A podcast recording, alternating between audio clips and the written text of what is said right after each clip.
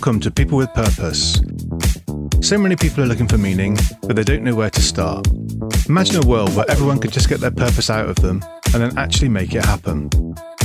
I'm David Roberts, and I believe that we all have a purpose, and with focus and a little help, people with purpose make a difference. And this show is where these stories come to life. Welcome to another episode of People with Purpose. Uh, today, I'm very pleased to be joined by Tony Courtney Brown, who is the uh, founder of the Bio uh, Resonance Clinic uh, into holistic uh, medicine and uh, really passionate about helping people to tap into the body's ability to heal and rebalance itself under the banner of total body health. So, Tony, thanks for joining us and welcome to the show. Thank you, David. Great to see you. Uh, what are you up to at the minute? Um, at the moment, we're treating quite a few people with long COVID, which seems to be a unfortunate thing that's increasing at the moment. And to do that, we're using mainly our hyperbaric, sorry, hyperbaric oxygen chamber, um, as this tends to boost the oxygen in the body, clear out all the dead cells, helps with respiratory problems, and helps people to breathe easier. Now, we also use a light bed, which uses red, near infrared, and blue heat, which heals the body and goes through to different levels from the skin, penetrating the body. And again, this is having beneficial effects with people who've got particular conditions. Okay, and that's all part of the bioresonance approach, is it? Uh, the bioresonance is a further treatment that we use and that operates on the basis of quantum physics using frequencies and vibrations and harmonizing those within the body to help the body to heal itself. Okay, so these are um, so these are natural uh, remedies. Then trying to, as I said before, really, you're all about trying to harness the the stuff that's in the body already to to help it to heal itself. Is that correct? That's absolutely correct. So with the oxygen, you know, it's um, call it wind. um, the light bed is like heat from the sun, fire. I mean, ancient people knew all about the healing properties of the sun. Um, so that's Earth, and the Earth is bioresonance because its frequencies linked to the Earth. And, you know, I think I may have mentioned before we were going to call ourselves Earth, Wind, and Fire, but somebody to excellent, excellent. Actually, Earth, Wind, and Fire are one of my. Well, they're one of the first bands I ever got into. Uh, my uh, my my uh, dad, I don't know if it's my dad or my mum who was a big Earth, Wind and Fire fan, but uh, but I used to love sticking that on sticking that vinyl on the turntable back in the seventies when I was growing up. Amazing. Well, I mean, yeah, you you probably get into a couple of uh, trademark issues, I expect, if you uh, if you went down that road. I would, although I think you may have seen my picture recently where I probably looked like I stepped straight from the band. I did, and uh, and yeah, Tony, that was a, that was a splendid uh, a splendid afro. Was it, would you call it an afro? I would call it an afro. Yeah, yeah, it was it was it's awesome. There's also a picture of me uh, floating around uh, from the uh, probably from it's probably the early '90s actually. So, but I'm in my kind of um, I've got long hair then, and to see me now, you wouldn't believe that ever happened. So uh, so there you go. We've all got a glorious past, haven't we? We've all got a glorious past. Um, yeah. And uh, so, um, okay, cool. Well, so that's really interesting. How you, how did you get into all of that? Um, that came from health challenges that I've had, and that started with being diagnosed with depression when I was 15, and then put on antidepressants and kept on them for the next 45 years. Now, I've always had sort of struggles with depression. Um, but then I don't know how much of that was just being an angsty RC teenager. and then to put me on antidepressants and just keep me on them for 45 years and say you're going to need to be on these for the rest of your life was something that I accepted and believed for the next 45 years until I started to think, well, maybe there is another way. Okay, okay.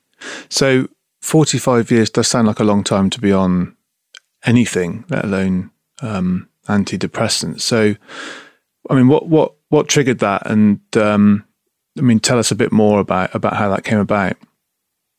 I think some of that came from my background. Um, my parents are from Jamaica, came over in the 50s, and I came along probably at the wrong time. Um, at the time, my mother was a nurse and living in a bedsit in Northampton. My dad was at University in Nottingham, some way off, and I appeared. My mother still had to go to work. My father was miles away. So I ended up being fostered for the first six years of my life with a Dutch family. And that was really fantastic. I loved it. But because I didn't know any other family, I thought that they were my family. And I grew up thinking that the Dutch people were my parents, um, my foster siblings, I thought were my real siblings. And I didn't know any different. And when I had to then go back to my birth parents, that was traumatic. It was a huge shock. And I think that's probably where it all started. So, a couple of issues there. So, one was because I was brought up with the Dutch people in quite an isolated area, I didn't know that I was a different colour from them. And my first experience of finding out that I was different was when I was five and I was walking down the road and people started racially abusing me. And then I started looking at me and looking at them and thinking, oh, well, I look different. And I went home, got in the bath, got some scouring powder, and tried to scrub the colour off. My foster mother came in and said, Don't ever do that. Washed it all off, gave me a huge hug, and said, Those people are stupid. Don't listen to them ever again. So that, I think, was the first thing that made me start to think differently. But then I think the real big kicker was going back to my birth parents and the clash of their expectations of me and me being a six year old thinking, who are these people? Why am I taken away from my family? Okay. Well, I mean, uh, there's a couple. There's a couple of things in there. I mean, what what an amazing thing for for your foster mother to do, uh, and um, yeah, that, that, that's amazing. And uh, and okay, so you were six when you then returned to your parents. Uh, so um, so yeah, so that must have been a real change. I mean, I, I, look at my experience as a parent now, and in fact, only yesterday I was thinking back to uh, to a thing that I that I did, and it's a really really small thing that I did. Um, which uh, which might have upset my uh, one of my daughters a, a, few years ago. I thought, wow, what what you know, did, did that have an effect on on her? You know, and and so as a parent, even seemingly small things to you can sometimes you can sometimes worry that they're that at the time you can sometimes worry that they're big things later on. Uh, and, and, also as a, as a parent you can sometimes worry about things that happen to your children that they don't even seem to notice. So it's a really it's a really difficult difficult thing to get right isn't it? It is yes. So um okay so you return to your family um and then what happens next because when did you go on to antidepressants was that when you were a teenager you said it was when I was a teenager. Okay. So I had some difficult times because I really didn't gel with my parents. They didn't gel with me. Um, and there was a culture clash. And their expectations were quite different to how I'd actually turned out and appeared. And I think that they found that difficult, and I found that difficult. And the other thing was that their marriage wasn't one made in heaven, putting it that way. And there was a lot of violence involved, a lot of arguments, which I witnessed. And when the violence wasn't between them, then it was towards me. And there's a lot of physical pain involved. Um, going to bed knowing that I'm going to get a thrashing in the morning, and my stomach just being permanently turning upside down. And I think that's where the stress and the anxiety kicked off. And then when I was a bit older, um, I got sent away to a boarding school. And at first, there, I was thriving, doing well academically. And then when I was about 14 or 15, I don't know, I kind of lost my mojo. But there again, that happens with a lot of teenagers, doesn't it? You get at a certain age, and think, well, I'm going to go and do my own thing. Why should I study this? And and that's that. But then I was diagnosed with depression, and then put on these pills from that age onwards. So that's where it started. But I think that the big kicker for that was the separation from my foster parents and then going back to my birth parents. Okay. Okay. Wow.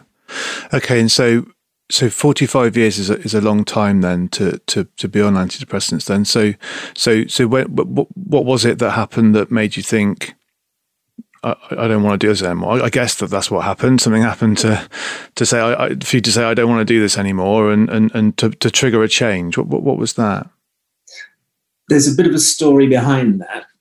Um, so after I left school, I ended up going to do a degree in psychology, which kind of fits in because I was still very confused. Um, didn't understand why I'd been put on the pills. Why am I like this? I know, I'll go and study psychology. Unfortunately, I chose to do a BSc rather than a BA because I didn't know the difference. And while at school, it took me six attempts to get my maths O level. I ended up signing for a Bachelor of Science, which has got a three hour unseen statistics paper. And that freaked me out an awful lot managed to get through that and sort of when I finished that, I thought, you know, I'll end up with a job and a start in life. But unfortunately ended up homeless and broke and unemployed. So after being homeless for a while, I luckily met up with some other people and found out about things called short life housing co-ops. And this is where the council have got streets of empty houses, nobody living in them, and going to the council and saying, can we take those over until you demolish them or do whatever you're going to do? And so for a peppercorn rent, they allowed us to do that, as long as we brought them up to a habitable standard. And then life was sort of quite interesting. It turned into a sort of hippie commune with a particular kind of people all gravitating towards this area um, living in all these rundown houses, which we then fixed up. But then I didn't have a job. Um, but I went to sign on one day and they said, We've got a job for you. It's this side of the counter. Start Monday. So then I started work in the dole office. And it became very clear to me how the whole system was designed to stop people from claiming what they're entitled to and also seeing the effects of people who are being turned down for benefits and literally having nothing and no way of surviving, or they've been um, sort of disqualified from claiming benefits for a while, for six weeks or whatever, and then seeing how on earth are they supposed to survive for that period of time. And having been through that, I knew that very well, how that system works. Managed to get out of that uh, and went to work for a voluntary organization advising homeless people and again, that was a sort of straight line in a way because I've been unemployed, so then it's finding out about the unemployment system, been homeless, and now it's advising homeless people. And then I ended up joining local council uh, and getting a job for a sort of supposedly proper job um, where I had to dress properly as a housing officer. And um, yeah, that was my entry into local government. So that was quite a change. And um, it's interesting that you mentioned about about that whole thing about uh, uh, you know pe- people on people on benefits or people struggling you know to make ends meet because uh, we're in a, we're in a similar sort of situation now potentially with energy bills rising, inflation potentially going into double digits, all that kind of thing. And I was having a conversation with somebody um, the the other day, and I, I'm quite an optimistic I've got quite an optimistic out, outlook on things, and uh, I've got quite a lot of belief in in you know your the ability of the individual to kind of uh, to kind of forge your way forward and a kind of a positive mindset thing and all that sort of thing. And um, in a way, quite rightly, I was sort of brought down to earth a little bit by uh, but by somebody in a conversation that I was having, which said, "Well, you know, that's that's okay for you to for you to talk like that. But the reality of the situation is that there are, you know, people who are are finding the situation very challenging at the moment, and uh, and uh, not everyone is going to be able to get themselves out of it. Now, again, this that's something I find really hard to to get my to get my head around because I do have this belief in the human ability to uh, to to, to make a decision and then go after it and make a change. And if you if you don't take responsibility for something um, yourself, then no one else is going to take responsibility for you. You know, you, you you've got to do that. I mean, what's what's your thoughts about that? I mean, how how do people move from from that kind of a position where they're struggling to make ends meet to into into a better place? That's a really interesting one because on one hand, yes, you know, unless you can make a decision, make a plan, um, think positively, you know, pull yourself up by your bootstraps, get off your backside, etc., etc. Unless you can do that, nothing's going to happen. But if you're not in a situation where you can't see how you're going to eat for the next few days, or you haven't got a roof over your head, or both, then it's really hard to be in that frame of mind because all you can see is not much in front of you. Now, I've certainly been in that position a number of times on both sides of the fence. And when I got my first job with the council, all this period I'd still been on antidepressants. And at times, when they said, oh, it's got too bad, you have to go and have some electroconvulsive therapy, frying the brain.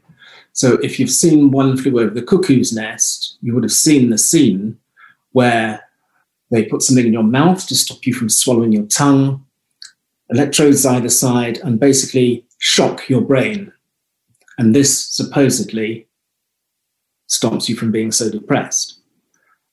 Some people have said that it's been of some benefit to them. With me, it just destroyed bits of my short term memory.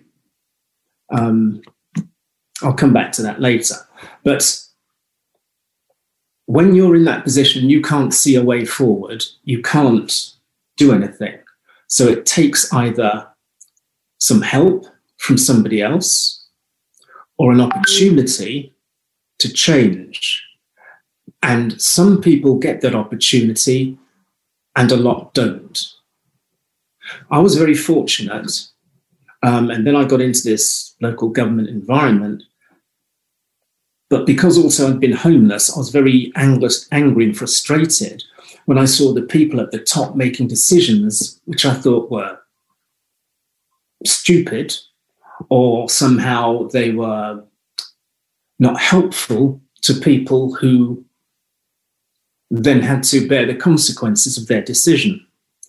And so I made it my ambition to get to the top as quickly as possible to make better decisions from the perspective of having been homeless and having lived in council housing, then I thought that that would give me more empathy with regard to some of the decisions that were made.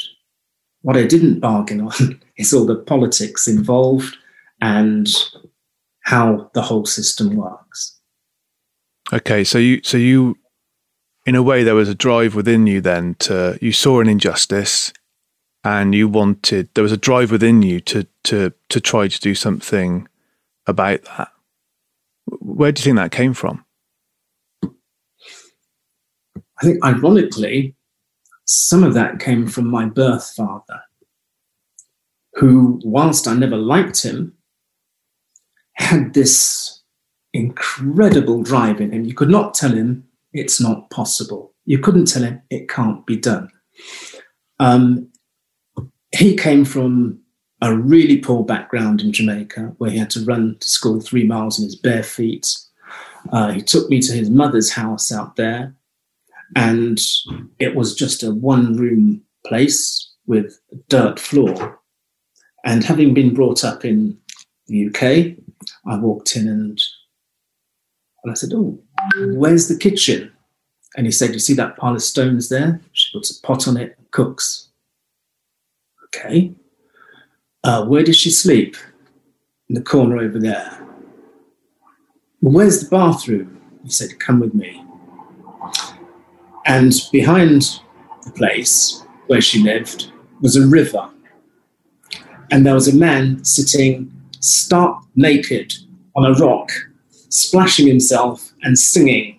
And he said, in his Jamaican accent, bathroom. Okay. Completely blew my mind. And I thought, my goodness, people live like this. And he came from that. And he came from that. He got a scholarship to a technical college, then he got a scholarship to Toronto University to do chemistry and agriculture. Then, when my mother got a job as a nurse over here, you know, in the 50s, they brought people, invited people over to come and help build the motherland. My mother came over. He followed and continued his course at Nottingham University.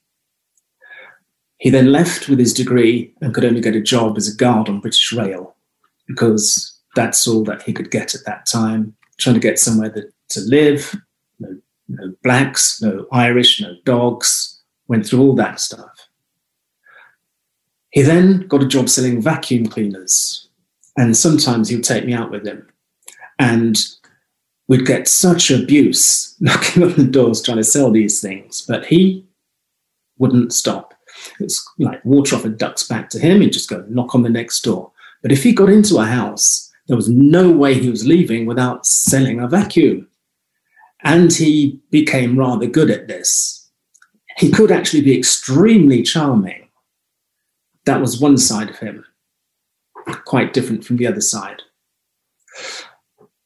Then also, he just sort of hit upon this idea. I don't know how he did this, but he managed to set up a club in Northampton where we lived, um, West Indian club, and people came from miles around, and he put on food, music, drinks, and then from there he got an idea about setting up a charter company to hire planes to enable people to go back to the West Indies for holidays.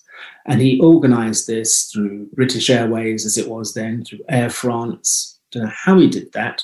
He negotiated these deals with them, which ended up in people getting flights half the price of regular flights to go backwards and forwards. And out of this, he made a huge amount of money very, very quickly. And then he bought a piece of land and he built a house in a very exclusive part of Northampton. The neighbours around there saw that he was doing this and they put up a petition to try and stop him from buying the land and building the house because they're a little bit prejudiced. And that just made him even more determined to do it. And he did it. There was nothing you could tell him he couldn't do. And I think that's where the drive came from. I'm not sure how I got that, but it, it was, I think that's where it came from. Okay, okay. Well, there might be a bit of genetics, I suppose. There might be a bit of uh, role modelling, um, and also, you know, if if you're in a situation as as the one that you described, then the, potentially that's then the time when you kind of you dig into that whole instinct perhaps it's the fight or flight thing maybe. I, I mean i don't know i'm just surmising but uh, it could be a combination of all those sorts of things. But it's interesting to hear that there's that kind of experience uh, in in your in your background because that that plays forward into into what what happens later in your life in a way doesn't it? It does indeed yeah. So take us back then to the um, to the you know you're you're in a situation where uh, you, you're you're you're recognizing that the antidepressants are no longer any good for you, and you need to do something different. Right. Um, if I just go back a little bit from there, yeah. what I did, having joined the council as a housing officer, I rapidly went up the scale, and about six, seven years later, was a director of housing um, at a very young age and was managing over 20,000 properties, 500 staff, unions, politicians. It was a lot to take on. And at the time, again, I'm still taking antidepressants and getting electroconvulsive therapy. I was also in a relationship that didn't work, and that piled on the pressure as well. So it was difficult trying to juggle with the job, which was a lot of pressure, and home when I was at home, which was also a lot of pressure. and at one point, I crashed. And I went through a period where I couldn't go to work and I couldn't even get to the doctors. So the psychiatrist came to see me at home and he saw the home situation where unfortunately um, the, pers- the person in the relationship had a bit of a drink issue and he saw the state of the house and he just said, You don't need a psychiatrist, you need a lawyer. Now, that's always stuck with me, and I maybe should have listened to him at that time. However, I didn't. I was not in a strong enough position in my mind to think I should make the break now, I should just go. And so I stayed, and then things got worse, progressively worse. Then what happened is I lost my job at the same time as going through a divorce, which was several years later. And now there was a son, young son involved. All these things came together at one time. When I went to court for the divorce, the judge, lady judge, just looked at me over the top of her glasses and said, I'm giving 90% to your wife, and you'll pay your son's school fees till he's 18 for the next 10 years. And I said, Where am I supposed to live? How am I supposed to do this? I've just lost my job. Blah, blah, blah, and she said, If you don't shut up, I'll have you taken down. One court officer grabbed one arm, another one grabbed the other, and my solicitor just went, Let it go. So that was it. I had to let everything go and then found myself again homeless, jobless, and skint. Wow. Okay, so um, so what happened then, Tony? Um, then, luckily, I came across somebody who gave me a job in their nursery, children's nursery, as a play care worker. And it meant getting the kids breakfast before they went to school, walking the older ones to school, then coming back, keeping the young ones entertained, and clearing up any mess of all kinds that they might produce during the course of the day. Yeah. Uh, and keeping them entertained until the parents came to pick them up, and then also making tea for those who stayed on a bit later because the parents came to pick them up later. And I stayed doing that for probably a year and a half, two years or so. And that, that was also quite an eye opener because a lot of the parents there were struggling, um, trying to keep their heads above water. And sometimes the only meal that the kids got were what they were given for breakfast in the nursery and at night. And again, it became very clear to me how hard it was for some people to survive. Mm. Then I, a bit like my dad, I hit upon this idea and thought, well, you know all about housing. Why don't you use that, that knowledge? And went to a number of agencies specializing in interim work and then found that I could do this. I got some contracts, got into that, and I spent the next 10 years going around the country advising different councils and housing associations on their housing strategies. I managed to build myself back up again. Mm-hmm. Okay, okay. So another another comeback. Well done. Yeah. Um, it's a bit of a bit of a roller coaster ride. um, and uh, yeah, okay. So so so you're back. You're back in. You're back in the game then. Yeah. And uh, but are you still on antidepressants at this point? Still on antidepressants, right? Um, and then what happened was I got myself into another relationship whilst on my travels. Hmm. Came back to London, um, bought a house, and was still sort of touring the country, getting contracts. Then found a permanent job in London. Did that for a while, then that organization closed. So I went doing interim work again. And then 2008 9 crash happened. All the contracts dried up. Um, the bills were piling up, including repossession notices, court dates, and the relationship that I was in fell apart at the same time as well. And I sort of went down the plug hole again and I couldn't see a way out. So I'd hit that wall again, which I'd faced before, but this time I couldn't see a way out. And so in a calculated way, I'd stored up a lot of the antidepressants and got a few bottles of wine from the off license down the road, sat in a bath, took all the antidepressants, drank all the wine. And the intention was that I would not wake up again after that. Okay. But as you can see, I did wake up again. Yeah. but I woke up to find myself in a locked ward, sectioned under the Mental Health Act in a mental hospital.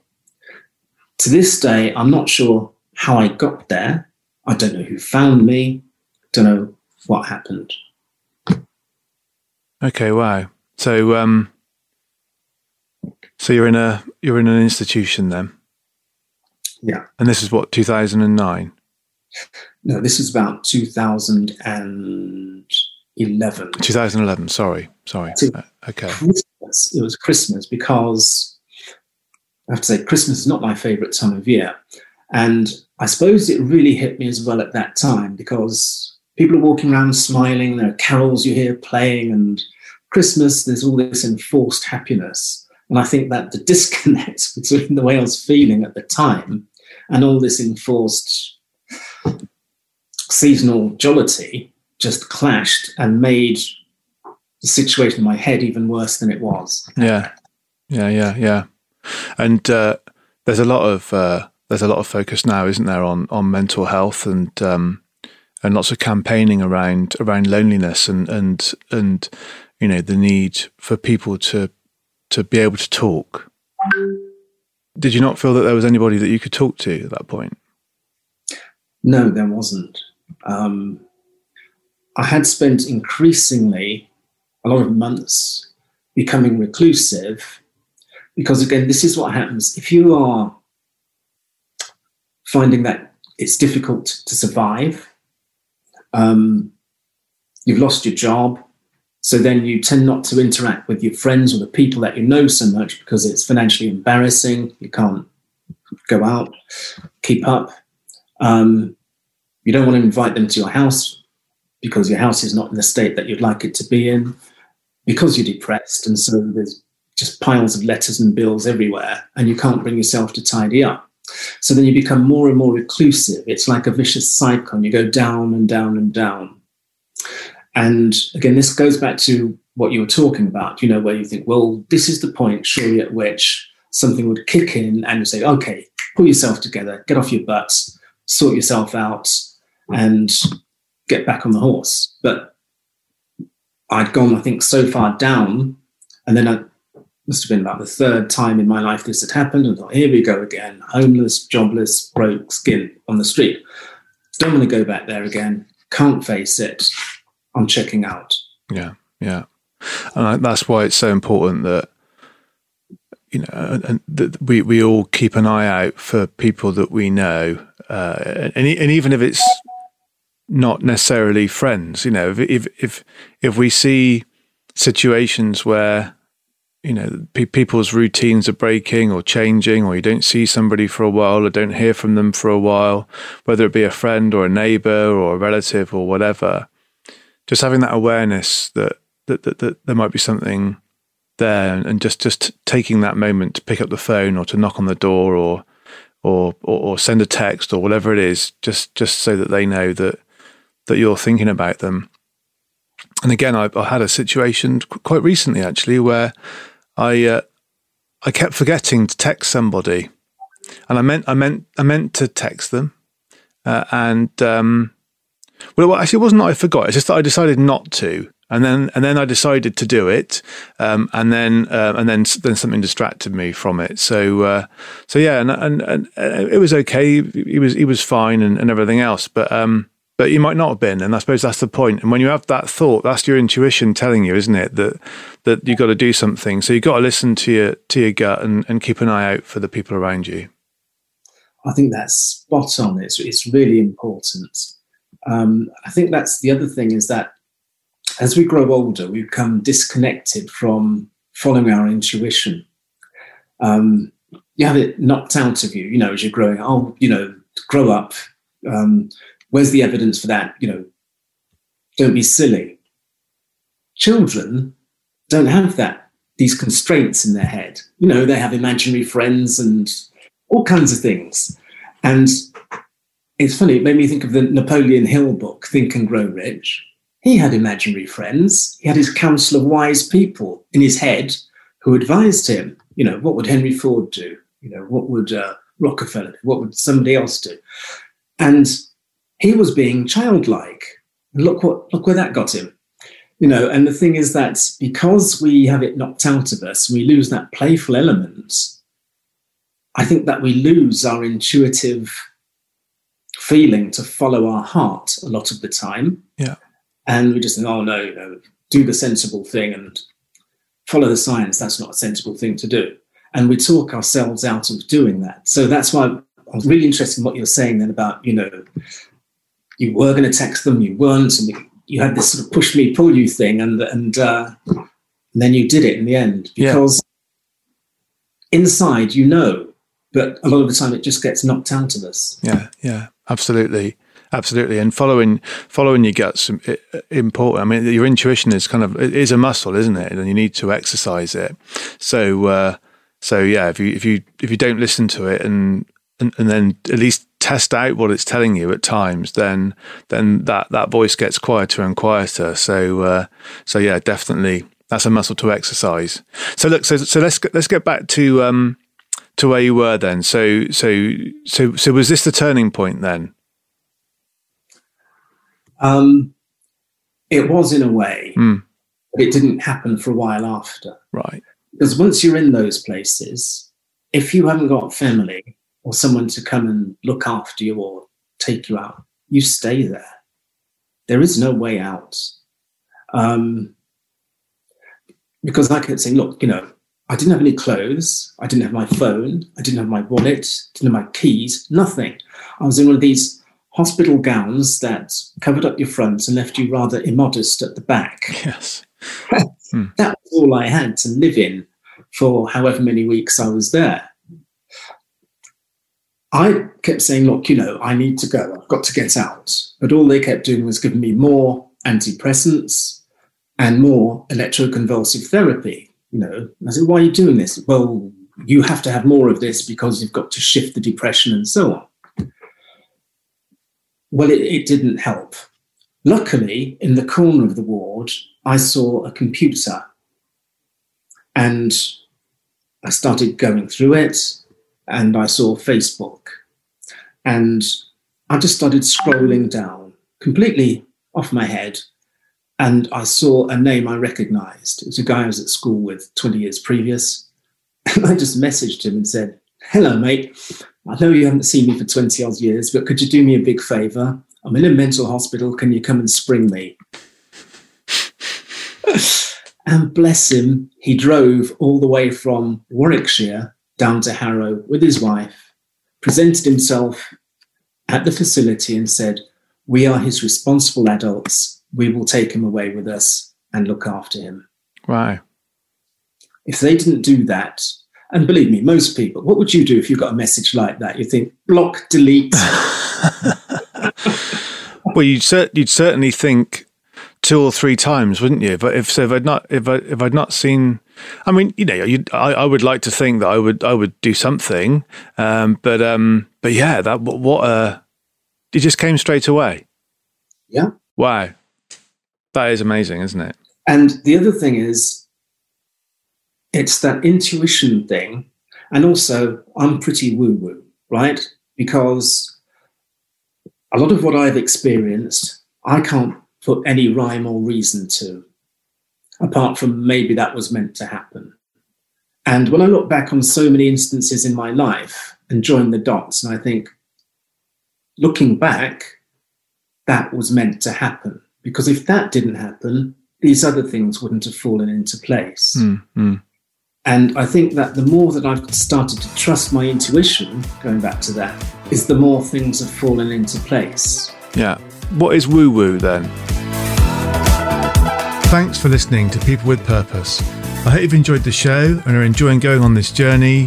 Please remember to like and subscribe and give us a five star review. Uh, tell all your friends. And if you're interested in finding out more about any of the things we've covered in this episode of People with Purpose, just get in touch.